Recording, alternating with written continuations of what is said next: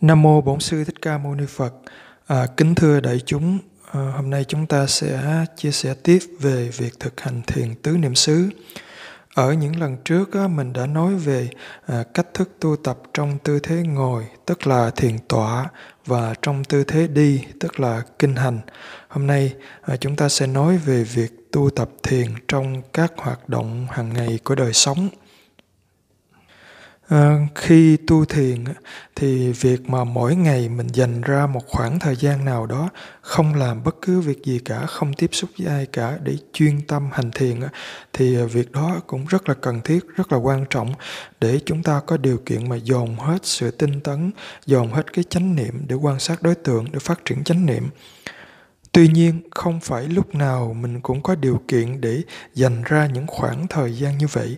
Nhất là đối với người cư sĩ, chúng ta còn bận biểu công việc, bận biểu đời sống, ờ, bận biểu gia đình, vợ chồng, con cái. Mà đôi khi có những việc đột xuất nó hay xảy ra nữa. Mặc dù mình đã lên kế hoạch là mỗi ngày, thời gian từ lúc này đến lúc này, mình sẽ để dành cho tọa thiền hay để dành kinh hành, không làm gì cả. Nhưng mà biết đâu, có những cái sự việc đột xuất xảy ra, hoặc là có những lúc bệnh hoạn, hay là ờ, những cái chuyện mà bất đắc dĩ gì đó, chúng ta cũng phải gác lại, không có thực hành được. Mà thậm chí, nếu mà mình có sắp xếp được những cái khoảng thời gian đó đi, thì một ngày ờ, mình ngồi cao lắm, có thể dành ra được ờ, ít nhất là nhiều lắm là hai ba giờ để chuyên tâm vào cái việc mà hành thiền hay là kinh hành tập trung như vậy thôi. Trong khi đó một ngày có 24 giờ đồng hồ. Như vậy chúng ta tu tập 2 giờ, 3 giờ như vậy còn hơn 20 giờ kia mình làm gì? Chẳng lẽ mình không tu hay sao? Trong kinh Đại Niệm xứ khi à, dạy về việc thực hành tu tập chánh niệm đức phật không chỉ à, nói là phải tu trong lúc mà ngồi thiền hay trong lúc kinh hành không đâu, mà đức phật chỉ cái việc tu hành trong tất cả các hoạt động đời sống hàng ngày luôn. Khi đi, khi đứng, khi nằm, khi ngồi, khi tiếp xúc, khi nói chuyện à, khi đắp y, khi mặc áo, khi ăn, khi uống, khi đi vệ sinh, vân vân. Lúc nào mình cũng phải giữ chánh niệm, lúc nào cũng phải thực hành chánh niệm, tức là lúc nào cũng có thể hành thiền được. Mà à, khi mà mình tiếp xúc à, trong cái cuộc sống hàng ngày á, thì sáu căn của mình liên tục liên tục nó đón nhận những đối tượng bên ngoài. Và chính vì vậy á, à, nếu mà chúng ta không tu tập á, thì dễ bị những đối tượng đó lôi kéo đi dễ bị phiền não phát sinh nhiều hơn là so với lúc mình mình chuyên tâm mình ngồi hoặc là mình đi kinh hành.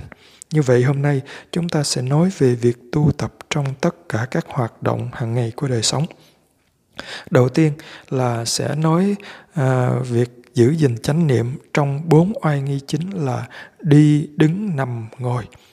À, cái cái đi đứng hay là ngồi ở đây á, nó khác với trong cái việc mà ngồi thiền hay là đi kinh hành nha. Tại vì ngồi thiền hay là đi kinh hành cũng là ngồi cũng là đi đó.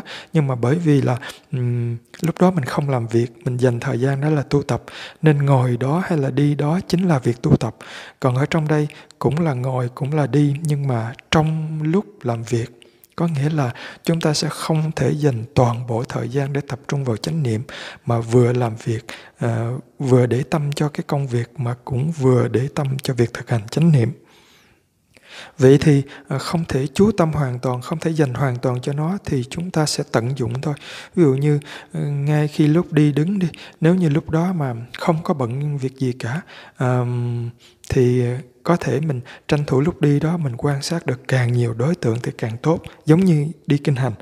Còn ngay lúc đó đi vì công việc đi từ chỗ này tới chỗ kia à, vì có một việc gì đó thì trong lúc đi đó chúng ta cố gắng vẫn nhìn đường đi phía trước để tránh va chạm vào người khác nhất là khi mà đi trên đường có xe cộ rồi đó à, để tránh va chạm để tránh đụng chạm người khác tránh gây tai nạn. Nhưng mà ừ, cũng quan sát được càng nhiều càng tốt nhất là đừng để cho những cái suy nghĩ những vọng tưởng nó lôi kéo đi. Chẳng hạn như là khi đi trên đường nè, thấy xe cộ rồi thấy những người xung quanh rất là nhiều thì mình biết rằng mình đang nhìn thấy những cái đó, rồi nghe những âm thanh tiếng còi xe rồi tiếng người nói tiếng ồn ào, tiếng nhà máy uh, xung quanh đó thì mình cũng quan sát mình biết rằng mình đang nghe những cái đó và đặc biệt là phải chú ý nhiều hơn đến các cái trạng thái tâm của mình. Tại vì thiền là công việc của tâm mà, nên dù trong bất kỳ hoạt động nào, hành thiền với bất kỳ tư thế nào cũng thường xuyên quay lại kiểm tra tâm coi nó có suy nghĩ gì hay không, hay là nó có đang phiền não gì hay không, có bị cái gì lôi kéo hay không có rất là nhiều người nhiều khi đi ngoài đường nhưng mà vừa đi vừa suy nghĩ công việc gì đó. Chẳng hạn như chạy xe máy trên đường là suy nghĩ chuyện này phải làm như thế nào, chuyện kia phải làm như thế nào. Ồ, suy nghĩ miên man miên man rồi đi theo quán tính thôi. Đến đèn đỏ, người ta dừng xe lại, mình cũng dừng lại. Sau đó người ta chạy tiếp, mình cũng chạy tiếp. Rồi đi đến cơ quan đó rồi theo cái thói quen cứ rẽ vào thôi. Ờ, đến khi mà dựng xe xuống rồi cũng không biết mình đi từ nhà đi đến đây đi bằng cách nào nữa tức là không biết làm sao mà mình đi trên đường mà mình có thể đến đây được trong khi cái đầu mình nó suy nghĩ miên man như vậy. Mà ừ, suy nghĩ những chuyện mà không phải là có lợi cho công việc đó suy nghĩ, tưởng tượng chuyện này, chuyện kia, nó đủ thứ hết, nó lôi kéo hết. Điều đó là rất là nguy hiểm à, không chỉ ảnh hưởng cho cái việc tu tập, ảnh hưởng cho chánh niệm gì cả, mà nó cũng dễ gây ra những tai nạn nên để tránh những cái suy nghĩ những cái miên man đó thì uh, chúng ta quan sát những cái đối tượng nào mà nó nổi trội mình dễ quan sát thì cứ quan sát.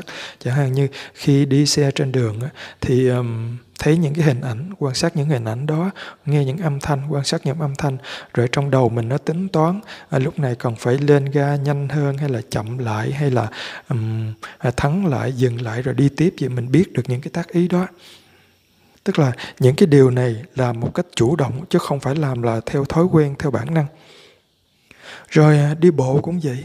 Đi bộ thì ừ, mình đi con đường ở phía trước, mình biết, mình nhìn thấy những hình ảnh ở phía trước. Rồi ngay chỗ à, nào mà ở dưới chân, nó có à, những cái chướng ngại gì đó, mình cũng phải biết mình tránh ra. Rồi ừ, mình nghe những cái âm thanh gì ở bên xung quanh đó mình cũng phải quan sát được những điều đó và phải quan sát xem trong tâm mình nó có đang suy nghĩ gì hay không nó đang tính toán nó đang dự trù uh, nó đang vui đang buồn gì trong tâm nó hay không. Rồi uh, khi ngồi xuống giả sử như là ừ, đang lúc đó mình đang có một chút xíu thời gian rảnh mình ngồi mình nghỉ ngơi thì khi đó mình quán y như là mình đang ngồi thiền mà đặc biệt là đầu tiên là quán hơi thở trước. À, quán hơi thở trước sau đó quán đối tượng thông qua các căn khác giống như là đang tọa thiền vậy đó nhưng mà lúc ngồi làm việc ví dụ chẳng hạn như ngồi đang ngồi làm việc trên sổ sách hay là đang ngồi làm việc trên máy tính gì đó thì chắc chắn phải tập trung vào công việc rồi. Nhưng mà cũng thỉnh thoảng cũng chánh niệm coi cái thân của mình nó đang ở trạng thái thư thái hay không hay là mình đang ngồi mà mình ưỡn qua ưỡn lại nó khiến cho cái lưng cái xương nó bị đau. Rồi mình phải xem xét coi à, lúc đó cái tâm của mình như thế nào nữa. Quan trọng nhất là cứ kiểm tra cái tâm đó, quan sát tất cả những cái gì nổi trội. Rồi à, ví dụ chẳng hạn như là ở trước mặt mình là màn hình máy tính thì mình biết rằng mình đang nhìn cái màn hình đó quan sát được cái đó. Rồi mình nghe cái tiếng động hay nghe cái âm thanh gì đó mà nó nổi trội thì cũng quan sát cũng biết được những điều đó. Đó là khi ngồi. À, khi nằm xuống thì à, chắc chắn là mình phải nghỉ ngơi rồi chứ không ai mà vừa nằm mà vừa làm việc cả. Nên khi nằm xuống chúng ta có thể áp dụng chánh niệm trên thân tâm giống như là đang hành thiền. À, mình có thể coi đây là cái cách hành thiền trong tư thế nằm cũng được. Có nghĩa là mình sẽ quan sát càng nhiều đối tượng càng tốt thông qua các căn. Đầu tiên là ở trên thân nè quan sát hơi thở. Hơi thở ở bụng hoặc là hơi thở ở mũi. Hơi thở ở bụng chính là sự chuyển động phồng lên, xẹp xuống của bụng. Hơi thở ở mũi chính là sự di chuyển đi vào, đi ra của gió. Và khi di chuyển đi vào, đi ra như vậy thì nó sẽ có sự tiếp xúc lên bên trên của môi hay là xung quanh cái cửa mũi. Và khi tiếp xúc như vậy nó sẽ có cảm giác là nhọt, là ngứa hay là nóng, là lạnh. À, quan sát hơi thở ở bụng hoặc ở mũi rồi khi nằm xuống á, dù là nằm trên ghế hay là nằm trên giường thì chúng ta cũng dễ dàng cảm giác được sự xúc chạm của thân mình lên trên giường. Rồi sự xúc chạm của uh, thân với quần áo rồi của các bộ phận trong thân nó xúc chạm với nhau. Và khi xúc chạm như vậy thì nó có cảm giác như khi mình nằm lâu quá mà nó có cảm giác tê hay là trên thân mình nó cũng có cảm giác đau chỗ nào đó thì chúng ta biết được những cảm giác đó đó là những đối tượng do cái thân ghi nhận. Rồi à, những đối tượng do mắt ghi nhận chẳng hạn như là hình ảnh. Nếu mà mình mở mắt ra thì trước mắt có những hình ảnh gì thì mình ghi nhận những hình ảnh đó. Rồi à, xung quanh nó có những âm thanh. Âm thanh của những yếu tố bên ngoài à, chẳng hạn như là tiếng của những cái con gì nó kêu hay là tiếng của người nói chuyện hay là tiếng nhạc tiếng xe gì đó. Rồi âm thanh của xung quanh ở trong phòng chẳng hạn như là tiếng của những cái đồng hồ nó kêu tích tắc hay là tiếng của máy lạnh tiếng của tủ lạnh tiếng của quạt máy gì rồi ngay cả âm thanh ở trong cơ thể mình. Khi mình nằm xuống như vậy thì có thể nghe tiếng tim đập nè rồi mình xoay qua xoay lại trở mình thì nghe những tiếng nó kêu cọt kẹt rột rẹt gì đó hay là tiếng trong bao tử trứng trong dạ dày. À, chúng ta cứ um, âm thanh gì khởi lên thì chúng ta quan sát được chúng ta biết nó rồi à, nếu có mùi hương gì à, mà nó bay đến thì mũi ngửi được mùi hương thì mình biết đang có mùi hương đó. Rồi tương tự nếu mà có cảm giác vị gì trong miệng ấy, thì biết được thì biết còn không thì thôi. Đó, đó là các cái đối tượng thông qua mắt thông qua mũi thông qua lưỡi thông qua tai rồi à, thông qua ý căn của chúng ta thì chúng ta biết được là hiện tại mình nằm đó mình có suy nghĩ gì hay không? Hay là mình đang có tính toán gì hay không? Hay là mình, những trạng thái tâm như thế nào? Lúc đó nó mê mờ, nó buồn ngủ, hay là lúc đó nó đang rõ ràng, nó đang sáng tỏ, vân vân. Và nếu được nữa, nhận ra đâu là đối tượng, đâu là tâm hay biết và đâu là tâm quan sát thì càng tốt nữa. Đối tượng chính là tất cả những cái vừa đến mà chúng ta vừa nói đó. Tâm quan sát có nghĩa là tâm nó biết được những đối tượng đó. À, tâm tâm hay biết nhé tâm hay biết chính là tâm nó nhận ra những đối tượng đó. Và tâm quan sát chính là tâm nó nhận ra được tâm hay biết. Ừ, cái này thì à, để chúng có thể nghe lại ở bài hướng dẫn thiền tọa hay là kinh hành thì ừ, để chúng ta hiểu rõ nhớ lại về phần ờ, đối tượng tâm hay biết và tâm quan sát đối với việc hành thiền trong tư thế nằm á, có cơ hội một cơ hội rất là tốt để mình thực hành đó đó là trước khi ngủ và sau khi ngủ. À, chúng ta sẽ tập thực hành chánh niệm trước khi ngủ và sau khi ngủ. Có người á, khi mà leo lên giường ngủ á, leo lên giường để ngủ á, mà vẫn trong đầu vẫn còn tính toán cái công việc cho hôm sau sẽ làm cái gì sẽ làm cái gì rồi suy nghĩ chuyện này suy nghĩ chuyện kia miên man suốt đêm rồi cuối cùng cũng không ngủ được luôn rồi sáng dậy cũng vậy đó. Thì nhiều khi ngủ rồi sáng dậy vừa mở mắt ra là là phải suy nghĩ tới công việc rồi suy nghĩ chuyện này chuyện kia rồi làm rất là mệt mỏi. Hoặc là có những người dễ bị mất ngủ rồi lại đâm ra là sợ cái việc mất ngủ đó. Nên lên giường là cố gắng phải tìm mọi cách để cho ngủ được. Mà khi mà càng cố gắng càng tìm cách ngủ thì nó lại không ngủ nữa. À, việc ngủ á, là để cho đầu óc của chúng ta được nghỉ ngơi. Nên nếu mà ngủ mà tâm nó vẫn còn làm việc à, nó khiến cho mình gặp mộng mị à, hay là ừ, lúc mà thức rồi cứ suy nghĩ này kia thì thì tất cả cái đó đều không tốt cả. Tức là ngủ mà nằm mơ nằm ác ác mộng hay là thức mà suy nghĩ nhiều quá miên man quá đều không tốt cả. Nên ngủ mà ngủ sâu là tốt rồi. Nhưng nếu thức mà vẫn chánh niệm được thì nó vẫn tốt không thua gì là ngủ. Nên mình đừng có sợ cái việc mất ngủ đừng có sợ phải thức. À, đừng có buộc phải ngủ. Quan trọng là lúc đó tâm như thế nào thôi. Nếu mà ngủ mà tâm nghỉ ngơi hoàn toàn thì tốt mà thức mà tâm giữ được chánh niệm lại càng tốt nữa. Nên khi lên giường nằm xuống rồi chúng ta đừng có suy nghĩ miên man nhiều quá thì nó sẽ làm cho mình mất ngủ. Và cũng đừng có cố phải ngủ à, thì cũng không dễ ngủ đâu. Nên việc mà tốt nhất là gì? Mình cứ nằm yên rồi mình quan sát các đối tượng. Mà đầu tiên là quan sát cái hơi thở cái đã. Khi chúng ta nằm yên như vậy thì rất là dễ quan sát hơi thở đặc biệt là hơi thở ở bụng. Mình chỉ cần đặt hai bàn tay lên bụng thôi thì mình sẽ thấy à, cái bụng nó chuyển động lên chuyển động xuống rất là dễ nhận ra. Nó đẩy tay mình đi lên đi xuống rất là dễ nhận ra. Rồi chúng ta cứ nhận ra hơi thở như vậy.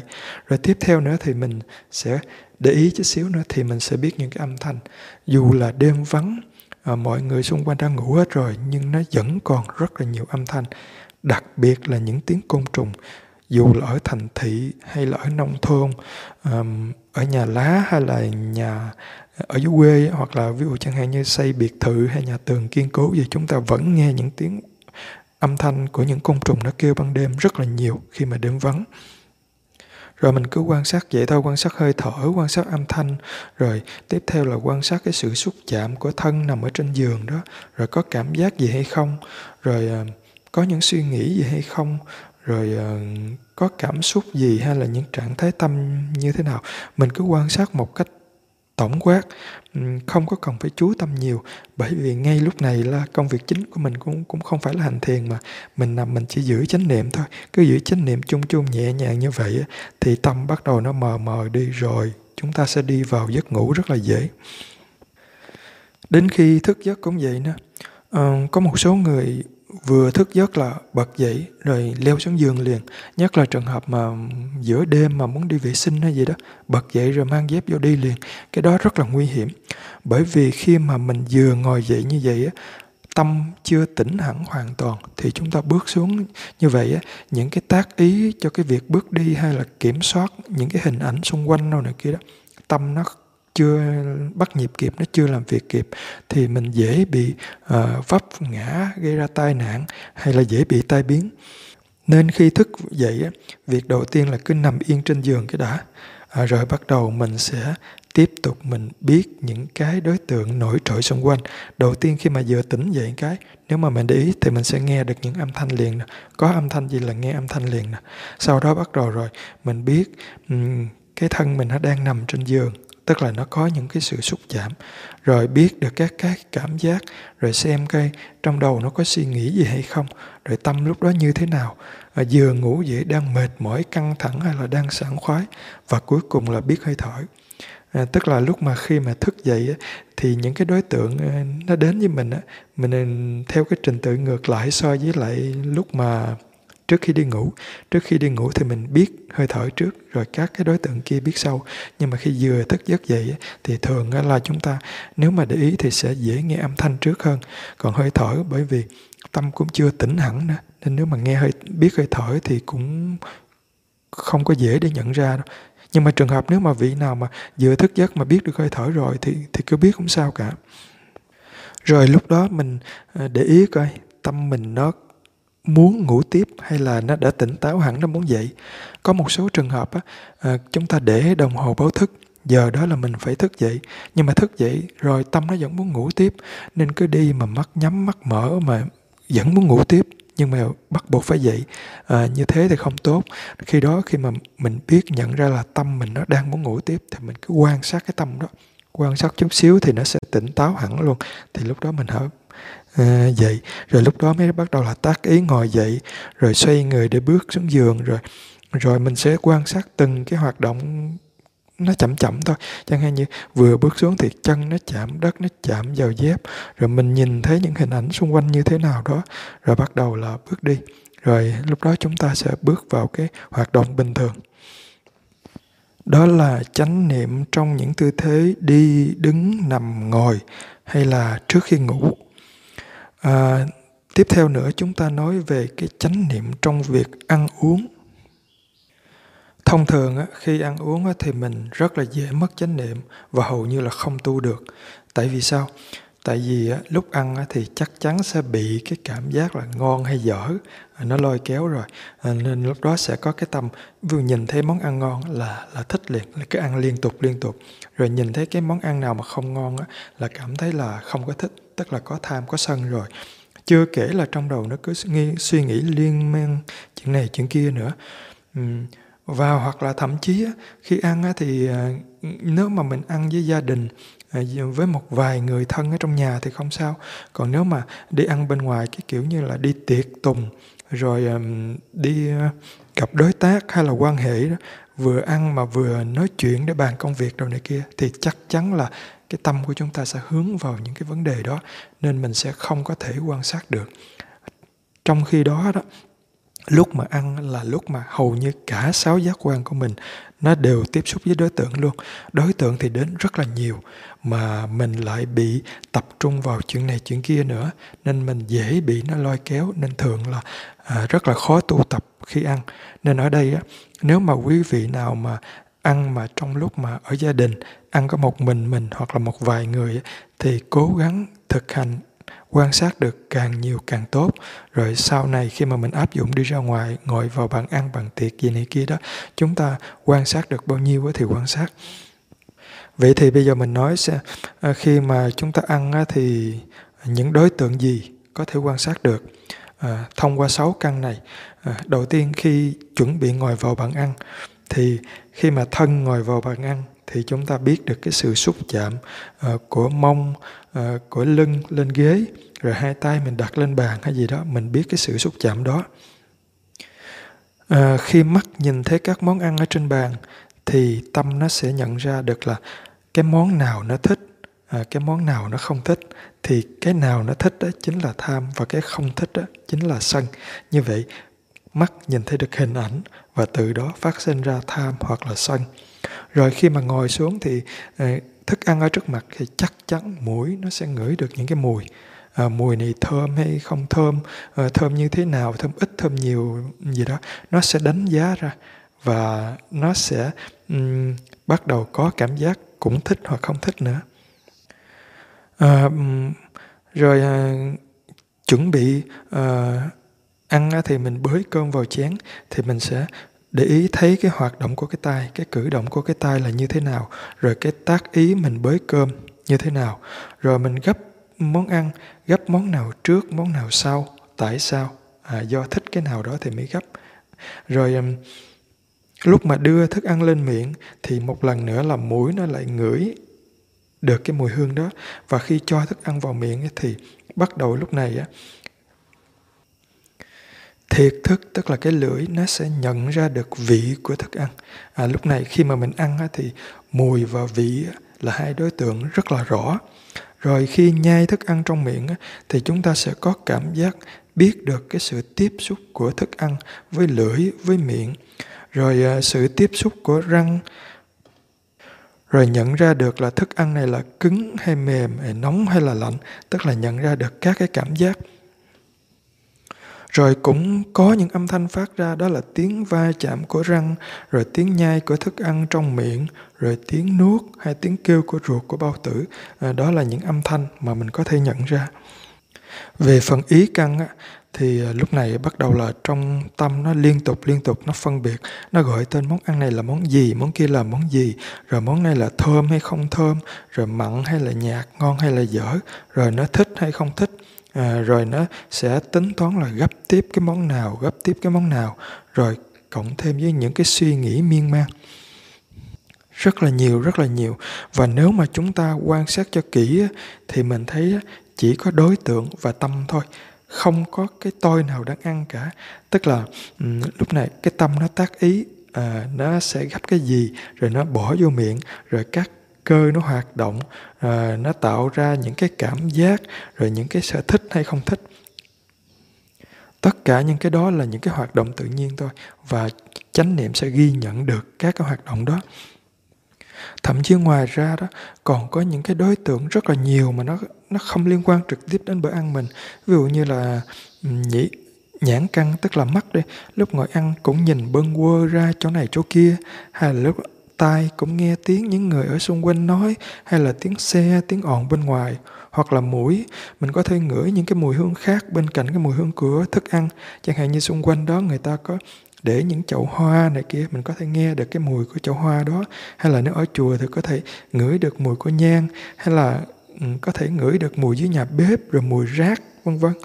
Rồi ừ, thân nữa, thân cũng có thể là cảm giác được gió thổi nếu mà quạt máy nó thổi qua, hay là cảm giác nóng nực ờ, ra mồ hôi.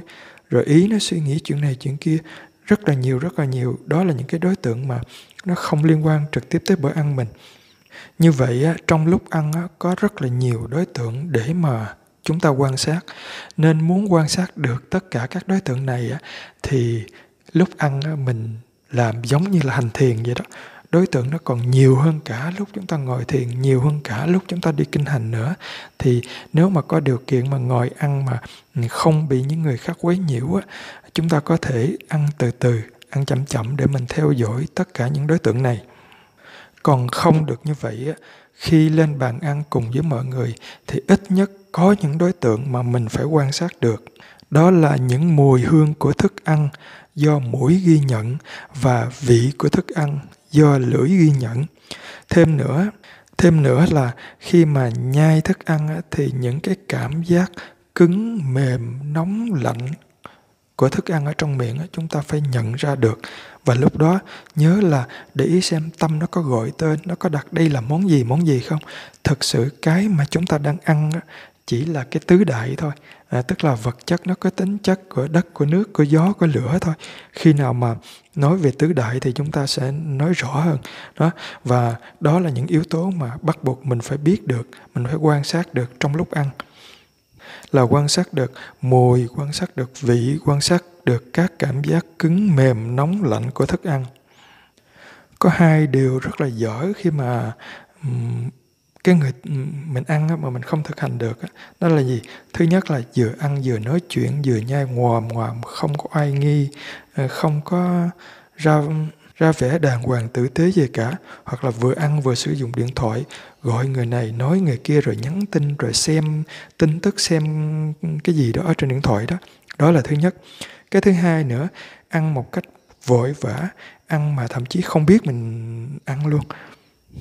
Chẳng hạn như ăn một bữa ăn mà chỉ có 5-10 phút là ăn xong mà tức là cho thức ăn vào miệng rồi nhai hai ba cái rồi nuốt rồi không biết được là mình đã nhai kỹ chưa có được hay chưa nữa. Hoặc là thậm chí có người ngồi ăn mà ngồi nhơi nhơi cả tiếng đồng hồ rồi vừa ăn vừa suy nghĩ chuyện này chuyện kia rồi um, bỏ vào miệng mà nhai mà quên nuốt luôn đó. Hay là có người lỡ cắn hạt sản rồi nuốt luôn không có kịp nhả ra nữa. Tại vì không có kiểm soát được cái hoạt động của mình mà cắn theo thói quen rồi nuốt thôi. Rồi hay là có người uh, cho thức ăn vào miệng rồi cứ nhai nhai cũng không biết đủ hay chưa nữa rồi cứ nuốt thôi. Nên nếu có chánh niệm lúc ăn á chúng ta sẽ nhận ra được là mình đã nhai kỹ hay chưa rồi có vật gì lạ trong thức ăn hay không. Đó thì cái việc đó nó sẽ à, giúp cho tiêu hóa của chúng ta rất là tốt và có lợi cho sức khỏe nữa tại vì ông bà ta thường nói nhai kỹ no lâu cài sâu tốt lúa mà. Tất nhiên cái việc thực hành chánh niệm á, nó không phải để giúp cho cái việc tiêu hóa đó của mình mà đó là tác dụng phụ kèm theo thôi. Giống như hành thiền không phải để khỏe.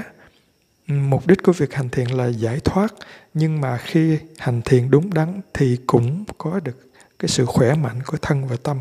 Tức là cái khỏe đó là cái tác dụng kèm theo của việc hành thiền cũng giống như khi ăn mà chúng ta giữ gìn chánh niệm thì nó cũng sẽ tốt cho tiêu hóa, tốt cho sức khỏe của mình vậy. Nên lúc ăn sẽ có rất là nhiều đối tượng phát sinh thông qua sáu căn, mà ít nhất là chúng ta phải nhận ra được mùi, vị của thức ăn. Và khi nhai thức ăn thì phải biết rõ cái hoạt động của mình và biết rõ được cảm giác cứng, mềm, nóng lạnh của thức ăn như thế nào. Đồng thời phải biết được cái tâm nó có thích nó có ghét món ăn nào hay không? Ừ, đó là à, thực hành chánh niệm lúc mà ăn. À, à sẵn nói về à, việc ăn uống á, chúng ta chia sẻ thêm một ít kiến thức à, liên quan tới à, việc ăn uống của người tu tức là chư tăng chư ni ở trong chùa. À, vì có quý vị hỏi á, tại sao có một số chùa ăn mặn rồi có một số chùa ăn chay? Ngày xưa, lúc mà đức phật mới thành lập đạo phật, ngài không có bắt buộc là chư tăng phải ăn mặn hay là phải ăn chay, mà là ăn uống tùy duyên. Có nghĩa là ai cúng cái gì thì ăn cái đó. Bởi vì à, thời đó các vị không có nấu ăn ở trong chùa, mà mỗi ngày à, cứ ôm bát đi vào làng vào sớm khất thực.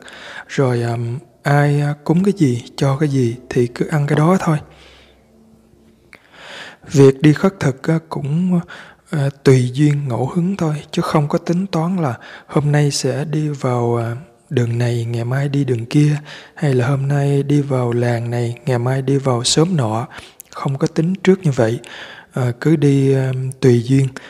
Có khi thì một, hai vị có khi thì hơn chục vị, có khi thì mấy chục vị, thậm chí là có khi là hơn trăm, mấy trăm hay là cả ngàn vị.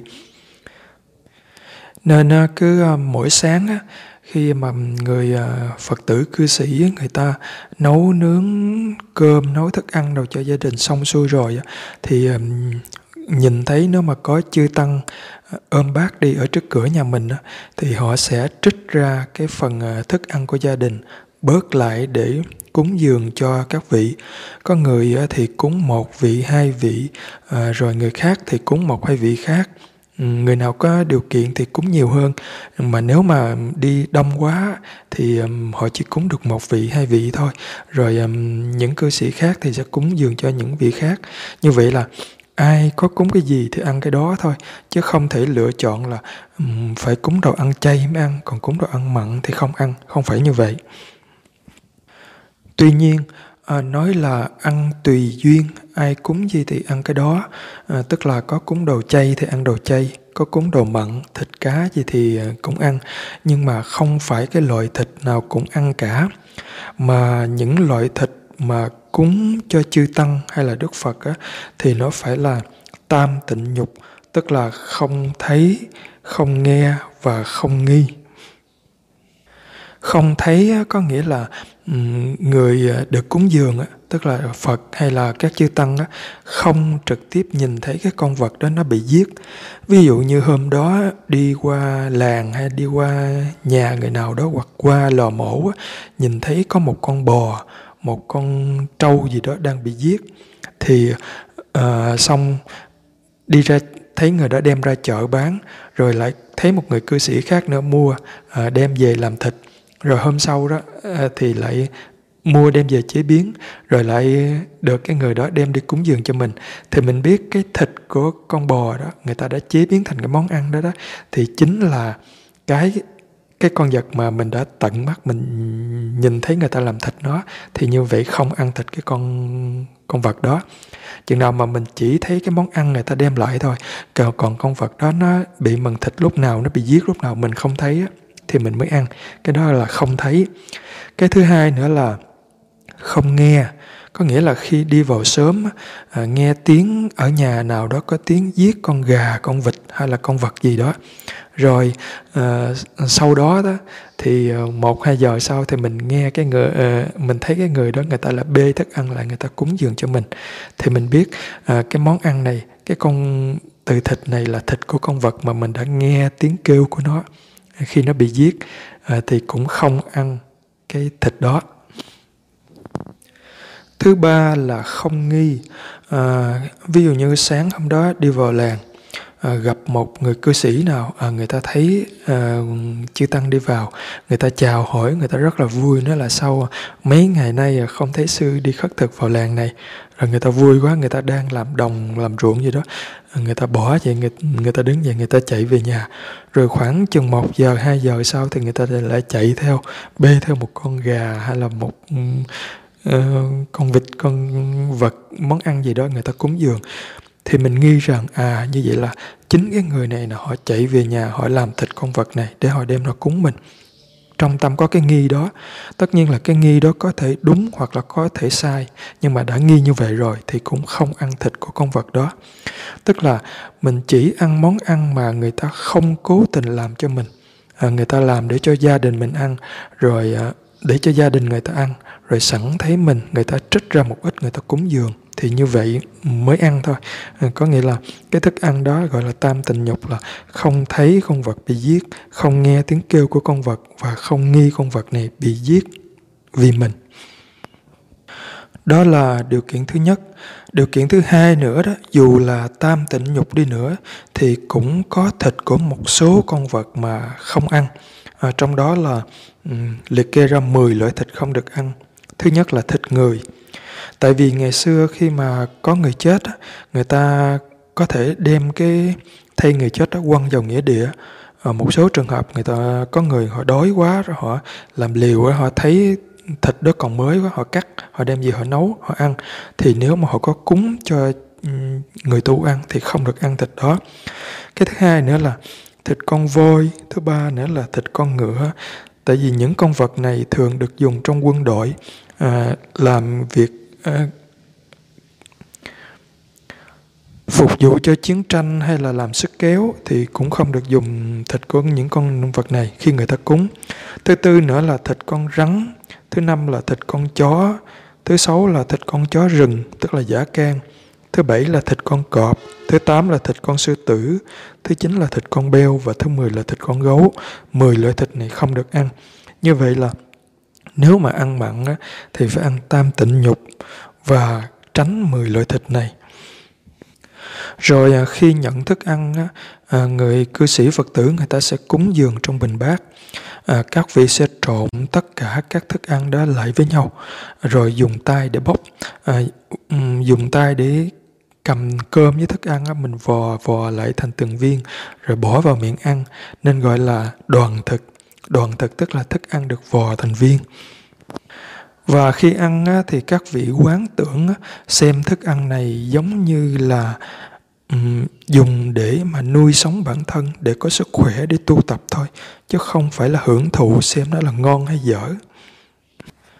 Và lúc ăn phải giữ chánh niệm ờ, quan sát để biết rằng những cái mà mình ăn đang ăn đó nó chỉ là cái thứ cứng hay mềm à, nóng hay lạnh rồi à, có mùi là gì có vị là gì tức là coi nó như là tứ đại thôi chứ không có à, tính là xem xét à đây là cái thịt của thịt heo đây là thịt gà đây là thịt vịt đây là cá hay là đây là rau đây là củ rồi đây là món kho đây là món xào đây là món chiên à, đây là món luộc vân vân không không có để ý vào đó mà chỉ để ý à, cái tính cứng mềm à, nóng lạnh rồi mùi vị thôi. Tức là lúc đó dù là thức ăn chay hay thức ăn mặn thì vẫn xem xét nó giống nhau. Đó là thời xưa. Còn à, thời bây giờ à, theo truyền thống của phật giáo đại thừa à, thì trong chùa có bếp để nấu ăn à, nên à, các vị sẽ chủ trương là ăn chay tức là chỉ ăn rau củ không có ăn những cái thức ăn từ thịt động vật. Còn à, những chùa mà theo truyền thống ờ, nguyên thủy thì à, vẫn giữ cái tập quán giống như là thời Đức Phật, tức là ăn uống tùy duyên, ai cúng chay thì ăn chay, cúng mặn thì ăn mặn. À, và ở trong chùa ừ, có thể có bếp hoặc không có bếp, nhưng mà các vị sư sẽ không có nấu ăn. Việc nấu ăn là do Phật tử người ta phục ừ, phụ trách. Có thể là người ta nấu sẵn ở nhà rồi người ta đem đến người ta cúng dường cho các vị hoặc là người ta mua các thực phẩm ở bên ngoài rồi vào trong chùa người ta nấu sau đó người ta dâng cúng cho các vị dù à, ăn chay hay ăn mặn đi nữa thì à, người tu vẫn phải um, quán quán niệm rằng là cái thức ăn này nó chỉ là cái thứ để nuôi sống bản thân mình thôi nó là phương tiện để nuôi sống để có sức khỏe để tu tập thôi chứ không phải là um, ăn mà với tư cách là xem nó ngon hay nó dở rồi để thưởng thức để hưởng thụ nó thì cái đó là làm cho tâm tham nó phát sinh. À, nếu mà cái thức ăn này nó ngon thì sẽ dính bám vào đó thích thú vào đó tức là tâm tham. Còn nếu mà cái món nào mà mình không thích đó, à, không ưa nó thì khó chịu như khi mà người ta cứ nấu những món ăn đó tức là cái đó là tâm sân. Như vậy là dù ăn chay hay ăn mặn gì nữa, thì ờ, ai nấu như thế nào, ai cúng như thế nào thì cứ ăn như thế đó, ăn vì sức khỏe.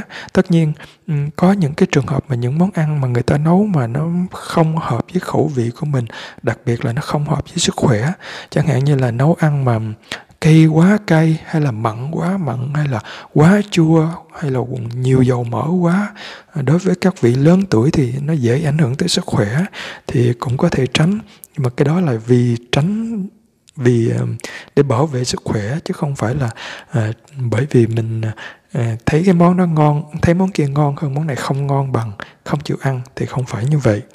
À, đó là cách ăn uống của các vị sư vị thầy ở trong chùa. Rồi à, mình sẽ giữ gìn chánh niệm khi tiếp xúc khi nói chuyện với người khác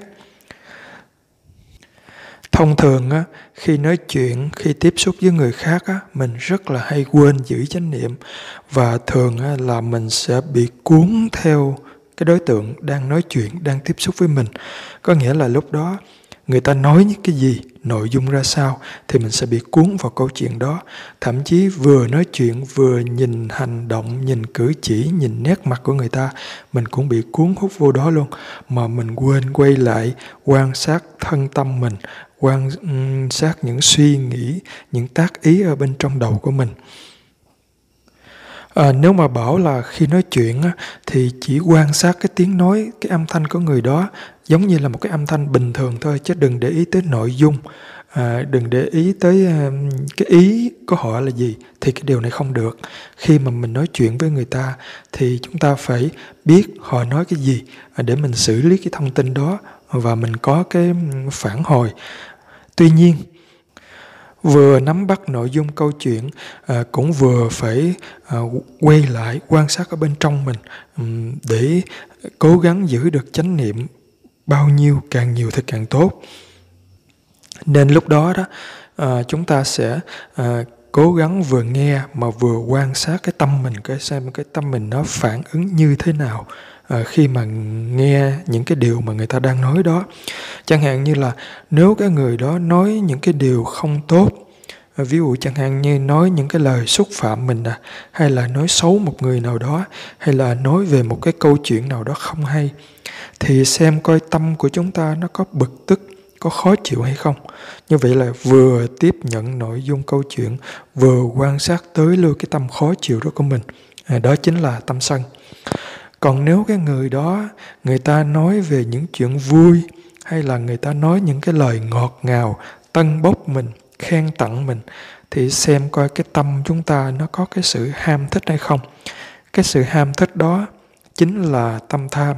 Như vậy là mình vừa biết được những cái nội dung mà do người đó nói, vừa quan sát được cái tâm tham nó khởi lên trong, bên trong mình còn nếu mà họ kể lễ những chuyện gì mà dày dòng miên man lôi thôi giống như cái kiểu như là um, ngồi lê đôi mắt á, nói chuyện của người khác á, thì mình xem coi uh, cái tâm của mình tức là vẫn biết được cái nội dung câu chuyện đó và xem coi cái tâm của mình á, nó có bị lôi cuốn bị miên man bị chìm vào cái câu chuyện đó hay không. Tức là lúc đó là cái tâm si à, nó chỉ um, cuốn hút vào cái câu chuyện đó à, nó không biết những cái gì đang xảy ra nữa. Tức là khi nghe người ta nói khi tiếp xúc tiếp nhận cái câu chuyện của cái người đối diện đó nếu mình không chánh niệm á, thì rất dễ bị tâm tham tâm sân tâm si nó lôi kéo đi. Rồi khi nghe người ta nói á, thường là chúng ta sẽ phản ứng lại trả lời lại những cái uh, phản phản hồi lại những cái điều mà họ nói ừ, với mình đó thì trước khi mà có những cái lời nói trả lời lại đó thì trong tâm nó có suy nghĩ nó tác ý à, nó sẽ nói cái gì cái gì. Thì nếu được thì mình quan sát những cái tác ý đó những cái suy nghĩ đó. Ngay cả khi nói á, thì chúng ta cũng quan sát xem cái ngữ điệu của mình cái âm lượng của mình nói hoặc là cái câu chữ. Rồi cái nội dung như thế nào và cái thái độ của mình nói lúc đó như thế nào. À, mình nói một cách bình thường dễ chịu hay là nói với một cái tâm là à, rất là khó chịu hay là cái tâm à, tham đang bị cuốn hút vào trong cái câu chuyện đó. Thường thì khi mà ngồi yên không có làm gì được hết á chúng ta có thể giữ chánh niệm được. Rồi nếu mà tay chân đang làm việc gì đó hay là đi đứng gì mình cũng có thể giữ chánh niệm, có thể hơi khó hơn khi mà không bận biểu gì hết. Nhưng mà vẫn có thể giữ được. Nhưng mà lúc mà đang nói chuyện dù ngồi im, đang nói chuyện cũng rất là khó giữ chánh niệm. Nên cái việc giữ chánh niệm khi nói, khi tiếp xúc là một điều rất là khó. Đối với một người tu năm giới cơ bản nhất mà đức phật đặt ra đó là không sát sanh nè, không trộm cắp nè không tà dâm nè, không vọng ngữ và không uống rượu. Thì bốn cái giới không sát sanh, không trộm cắp, không tà dâm, không uống rượu, nếu cố gắng giữ có thể giữ được. Nhưng mà riêng cái giới thứ tư, à, không vọng ngữ thì rất là khó giữ, rất là dễ phạm bởi vì lúc nói thì mình không có còn kiểm soát được nữa. Và thậm chí có người nghĩ ví dụ chẳng hạn như là mình có cái hành động gì ảnh hưởng tới người khác à, thì cái đó mới gọi là sai trái mới là tạo nghiệp. Chứ còn nói bằng miệng thôi thì đâu có tạo nghiệp đâu. Không phải như vậy. Cái nghiệp chúng ta tạo nó có ba dạng là thân nghiệp khẩu nghiệp và ý nghiệp. À, khẩu nghiệp tức là tạo nghiệp bằng cái miệng và thông thường là hay phạm cái này rất là nhiều giới không vọng ngữ này nó lại có bốn phần bốn chi phần đó là không được nói dối không được nói ác, không được nói chia rẽ và không nói lời phù phiếm. Không nói dối tức là mình đặt đều, nói thêm, nói bớt. Chuyện có thì nói không, chuyện không nói có. Ai hỏi mình cái vấn đề này phải hay không? À, không phải thì mình nói là phải, phải thì mình nói là không phải. Tức là nói sai sự thật, là nói dối. Còn nói ác á, tức là giống như là trụ ẻo ai bị ờ, tai nạn, bị chết chóc bị xe đụng bị trời đánh gì đó. Thậm chí là lời thề của mình. Nhiều khi mình nói là mình nói một điều gì đó để cho người tin người ta tin rồi mình lại thề. Mình nói nếu mà tôi mà nói sai thì tôi bị uh, trời đánh hay là tôi bị xuống địa ngục bị này bị nọ đó thì cái đó là nói ác còn nói lời chia rẽ có nghĩa là nói qua nói lại. Ví dụ mình đến chỗ người này mình nói xấu chỗ người kia rồi mình đến chỗ người kia mình nói xấu người này. À, đó là nói qua nói lại để cho hai người ghét với nhau. Hoặc là còn gọi là nói lưỡi đôi chiều tức là cùng một sự việc. Mà đến chỗ này nói theo cái kiểu khác đến chỗ kia nói theo cái kiểu khác. À, đó là nói nói lưỡi đôi chiều hay còn gọi là nói lời chia rẽ và cái thứ tư nữa là nói lời phù phiếm vô ích. À, tức là một cái chuyện đó nói ra không có lợi ích gì cho ai cả. Nói để giết thời gian á, nói theo cái kiểu mà bà tám á, à, thì à, những cái việc như là nói về chính trị nè rồi nói về chuyện hay giỏi của người khác nè nói về um, ca sĩ này nghệ sĩ nọ rồi nói về ông này ông kia. Cái mặc dù là mình không nói xấu người ta đi nếu mà đã nói, nói xấu người ta thì thì nó lại phạm tội rồi phạm giới không nói rồi. Còn cái này cái việc đó nó không có lợi ích gì cả. Mình cũng không có ước gắng nói xấu người ta. Nhưng mà chuyện của người khác chuyện không liên quan tới mình mà mình đem ra mình nói để giết thời gian thì cái đó gọi là nói lời phù phiếm vô ích. Và trong bốn cái chi phần này nói dối nói ác nói chia rẽ nói lời phù phiếm á, thì cả bốn đều dễ vi phạm hết nhưng mà trong đó đặc biệt là cái nói lời phù phiếm này nè mình rất là dễ bị. Tại vì nhiều khi chúng ta cứ nghĩ là uh, ngồi hai người ngồi không với nhau thì buồn quá phải nói kiếm một cái chuyện gì đó nói cho nó vui thì bắt đầu mở miệng ra uh, khơi khơi cái câu chuyện. Thì thế nào cũng là cái chuyện đó nó nó không có liên quan gì tới hai người. Nói ngồi thì nói nó thì đó chính là nói lời phù phiếm rồi. Chẳng hạn như là ngồi kế bên với nhau rồi ờ, kể chuyện ờ, ờ, chính trị mấy bữa nay là nga nó đánh ukraine như thế nào như thế nào? Ở cái việc mà chiến tranh ở đâu ở bên châu âu nó nó mình mình không có tham gia vô đó được mình không có giúp đỡ người ta được thì mình nói làm cái gì? Đó và cứ nói nhiều như vậy nó làm cho mình động tâm thôi. À, đối với người tu thì lúc nào cũng có thời gian thì cố gắng giữ gìn chánh niệm, quan sát thân tâm, quan sát những cái gì đang xảy ra. Chứ không phải là có thời gian rảnh là bắt đầu ngồi kiếm chuyện gì đó để cho nó bớt chán để giết thời gian. Tức là nếu mà có người ngồi kế bên thì kiếm chuyện nói. Không có người ngồi kế bên thì lấy điện thoại ra, bấm điện thoại, xem cái này, xem cái kia để chờ cho nó hết thời gian đến giờ ăn cơm. Không phải như vậy. Nên một khi định nói cái gì đó thì ờ, chúng ta kiểm tra xem cái việc mình nói đó nó có cần thiết hay không. Nếu không nói ra đó thì có làm trì trệ cái vấn đề gì hay không? Và nếu nói ra đó thì mọi người có được lợi lạc có được cần thiết hay không? Hay là do cái tâm mình uh, nó thích nói nó muốn nói để cho đã cái miệng đó?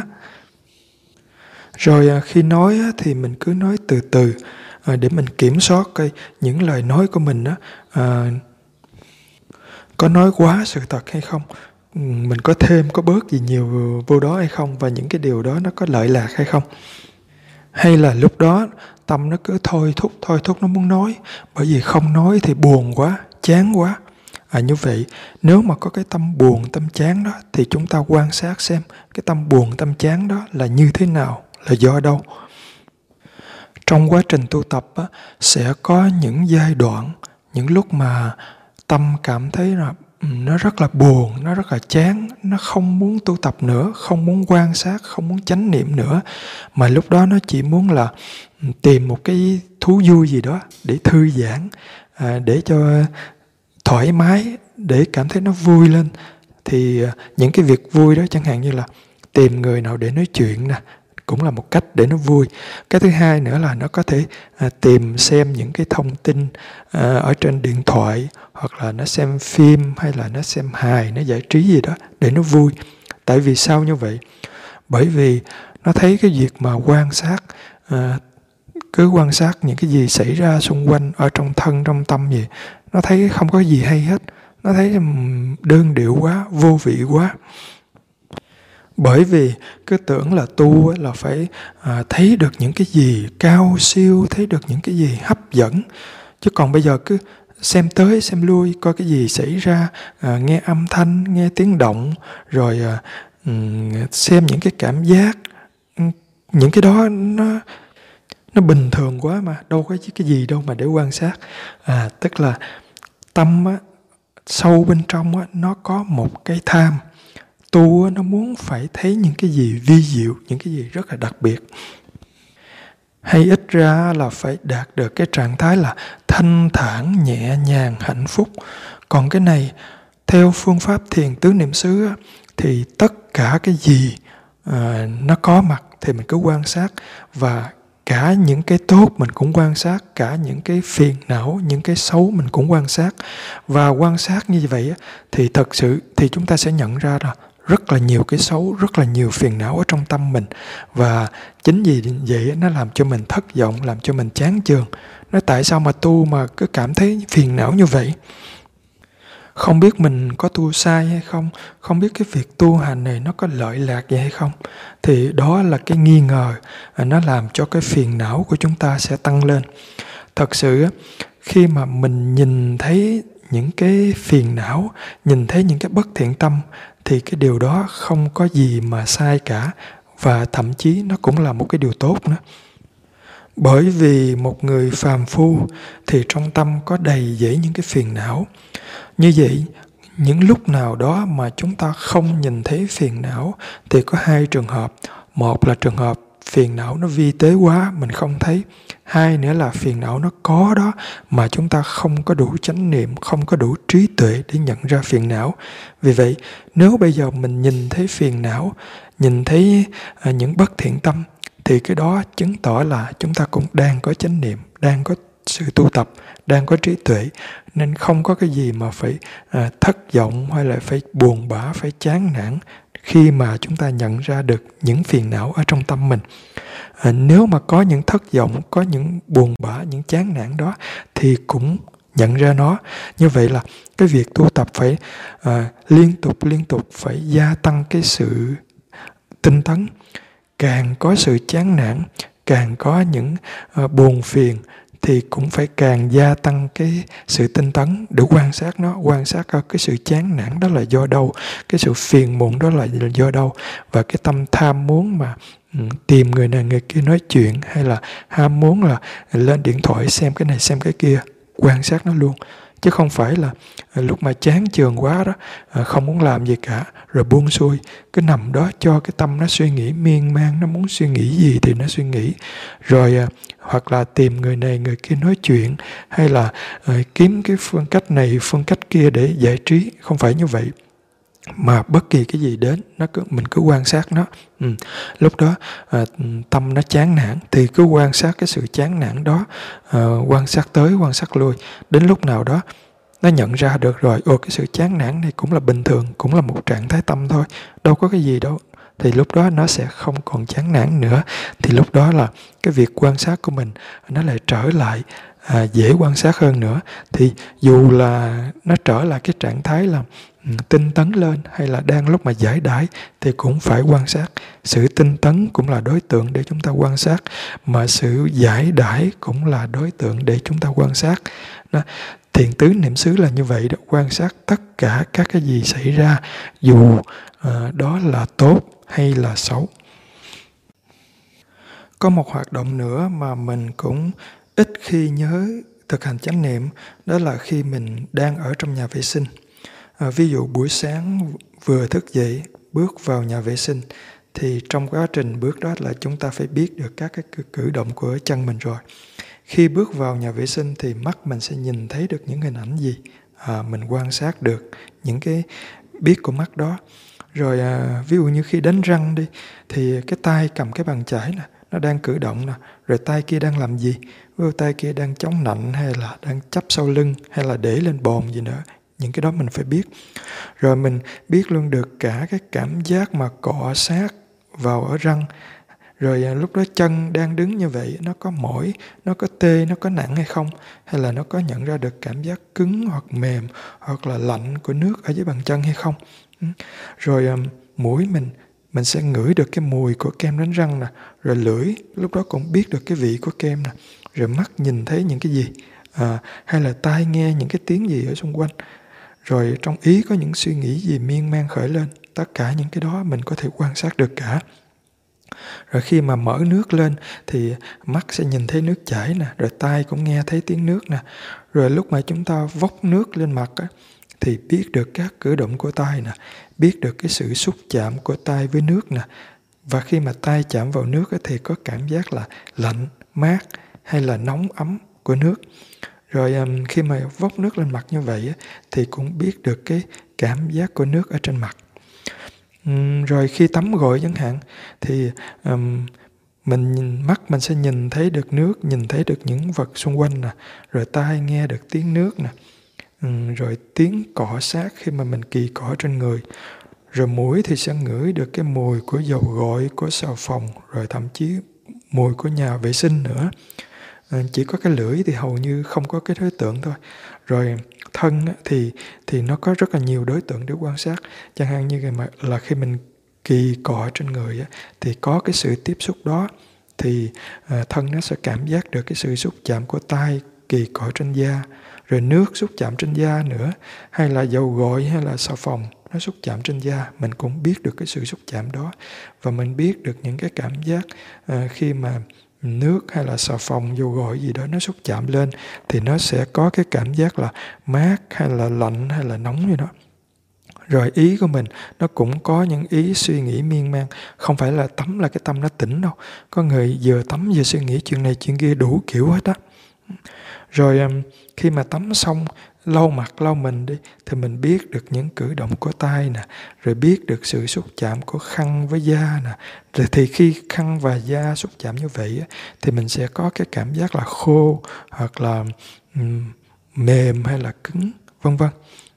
Rồi khi đi vệ sinh cũng vậy à, lúc mà mình ngồi xuống đi vệ sinh thì mình biết được cái sự xúc chạm của mông của thân với cái um, cái bồn ở bên dưới, rồi mình biết được cái cảm giác khi mà cái chất bẩn nó ra khỏi cơ thể mình mình vẫn để ý, mình biết được. Rồi nó có cái mùi gì hay không hay nó có cái tiếng động gì hay không? Rồi làm cho mình cảm thấy là thích hay ghét hay là khó chịu gì không?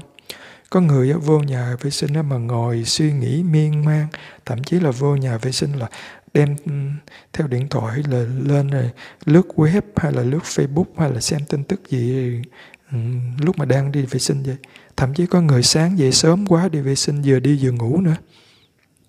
Nên bây giờ mình sẽ tập thực hành chánh niệm trong lúc đi vệ sinh, trong cái khoảng thời gian đó. Đừng có để phí thời gian. Trong lúc ở nhà vệ sinh thì cũng có rất rất là nhiều đối tượng mà trong đó nổi trội nhất, những cái mà chúng ta có thể dễ nhận ra đó đó là những cái đối tượng do thân ghi nhận, tức là những cái sự xúc chạm của nước, của xà phòng ở trên thân. Rồi những cái mùi mùi của uh, kem đánh răng của xà phòng của dầu gội và của uh, mùi nhà vệ sinh nữa thì những cái đó là những cái rất là nổi trội mình có thể ghi nhận được. Rồi um, những cảm giác nữa. Khi mà đánh răng khi mà tắm rửa khi mà xối nước lên thì có những cảm cảm giác à, như vậy là sự xúc chạm nè cảm giác nè mùi nè là những đối tượng rất là nổi trội trong nhà vệ sinh mà mình có thể quan sát được mà đặc biệt là lúc ở trong nhà vệ sinh thì không có người khác giống như trường hợp như mình đi ăn. Khi mà mình đi ăn thì có người khác ăn chung á thì ờ, nhiều khi người ta nói chuyện rồi với mình thì mình không thể tập trung vào giữ chánh niệm được. Nhưng mà khi ở trong nhà vệ sinh chỉ có mình mình thôi thì mình vẫn có thể giữ chánh niệm được như thường. Ngoài ra còn nhiều hoạt động khác trong đời sống nữa. À, xưa giờ chúng ta quen à, cứ chạy theo nó à, bây giờ mình thay đổi chút xíu là khi đang làm gì mình cũng vẫn cố gắng à, quan sát cố gắng giữ chánh niệm càng nhiều càng tốt có thể là khi đang làm việc á, thì à, bởi vì vẫn phải tập trung vào công việc ừ, không thể dành trọn thời gian để quan sát thì chúng ta cứ cố gắng càng nhiều càng tốt à, cố gắng nhận ra được đối tượng nhận ra được à, tâm biết rồi xem có có phiền não nào nó xen vào hay không. Ừ, và nếu mà nhận ra được tâm chánh niệm nữa thì càng tốt. Nhớ là đừng có quá chú tâm vào bất kỳ một đối tượng duy nhất nào cả mà bỏ qua các đối tượng khác. Không phải như vậy mà mình hãy quan sát càng nhiều càng nhiều đối tượng càng tốt và thay đổi qua lại qua lại giữa các đối tượng để mình thấy rằng à, tất cả các đối tượng nó vẫn thay đổi liên tục và cái tâm Ờ, hay biết của mình cũng thay đổi liên tục. À, rồi tâm quan sát tức là tâm chánh niệm quan sát cái tâm hay biết đó nó cũng thay đổi theo luôn. Tức là tất cả mọi thứ đều thay đổi. Và những cái việc này um, thật sự khi mà hành thiền ở lúc mà ngồi yên hoặc là lúc đi kinh hành đó, thì um, đã khó rồi. Nhưng mà hành thiền trong những hoạt động nó càng khó hơn nữa. Và bởi vì trong một ngày uh, mình dành ít thời gian cho cái việc chuyên tâm hành thiền, còn lại là mình dành cho các hoạt động khác, cho công việc, cho các mối quan hệ rất là nhiều. Nên nếu mà chúng ta có thể tập được để mà hành thiền, để giữ chánh niệm được trong các hoạt động của đời sống thì mình sẽ bớt được phiền não nhiều hơn. Nam mô bổn sư thích ca mâu ni phật.